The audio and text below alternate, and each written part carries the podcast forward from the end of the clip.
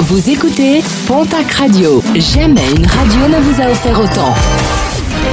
L'information locale à 9h, c'est sur Pontac Radio.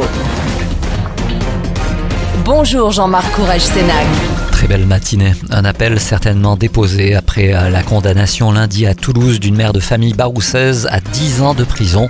En décembre 2019, après avoir appris que son compagnon avait une maîtresse, elle avait pris la voiture, déplacé son fils de la banquette arrière et désactivé l'airbag du véhicule avant de percuter un arbre. Le jeune garçon avait été grièvement blessé et garde toujours des séquelles de cet accident. Un comité d'entreprise plutôt houleux vendredi dernier, celui de Matinsa, la société qui s'occupe de la gestion du tunnel du Somport qui relie la France à l'Espagne. Les représentants du personnel dénoncent une dégradation continue de leurs conditions de travail, ce qui pourrait entraîner des problèmes de sécurité.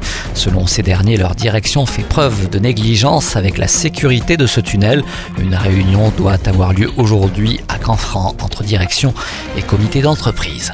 Retour à l'équilibre malgré la crise d'air a retrouvé des couleurs l'année dernière. Le site haut pyrénéen basé à Louay emploie 1500 personnes et pourrait recruter cette année 60 à 70 personnes sur des postes de techniciens et d'ingénieurs. Daer mise désormais sur son tout nouveau centre d'innovation soutenu par l'État et la région pour développer l'aviation décarbonée.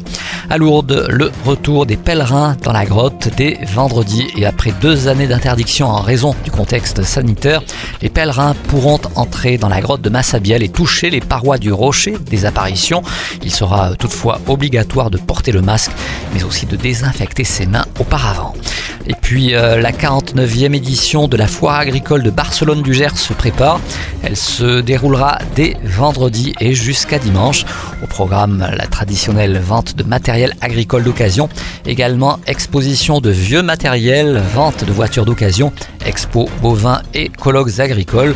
Pour plus d'infos, direction internet le www.foiredebarcelone.com.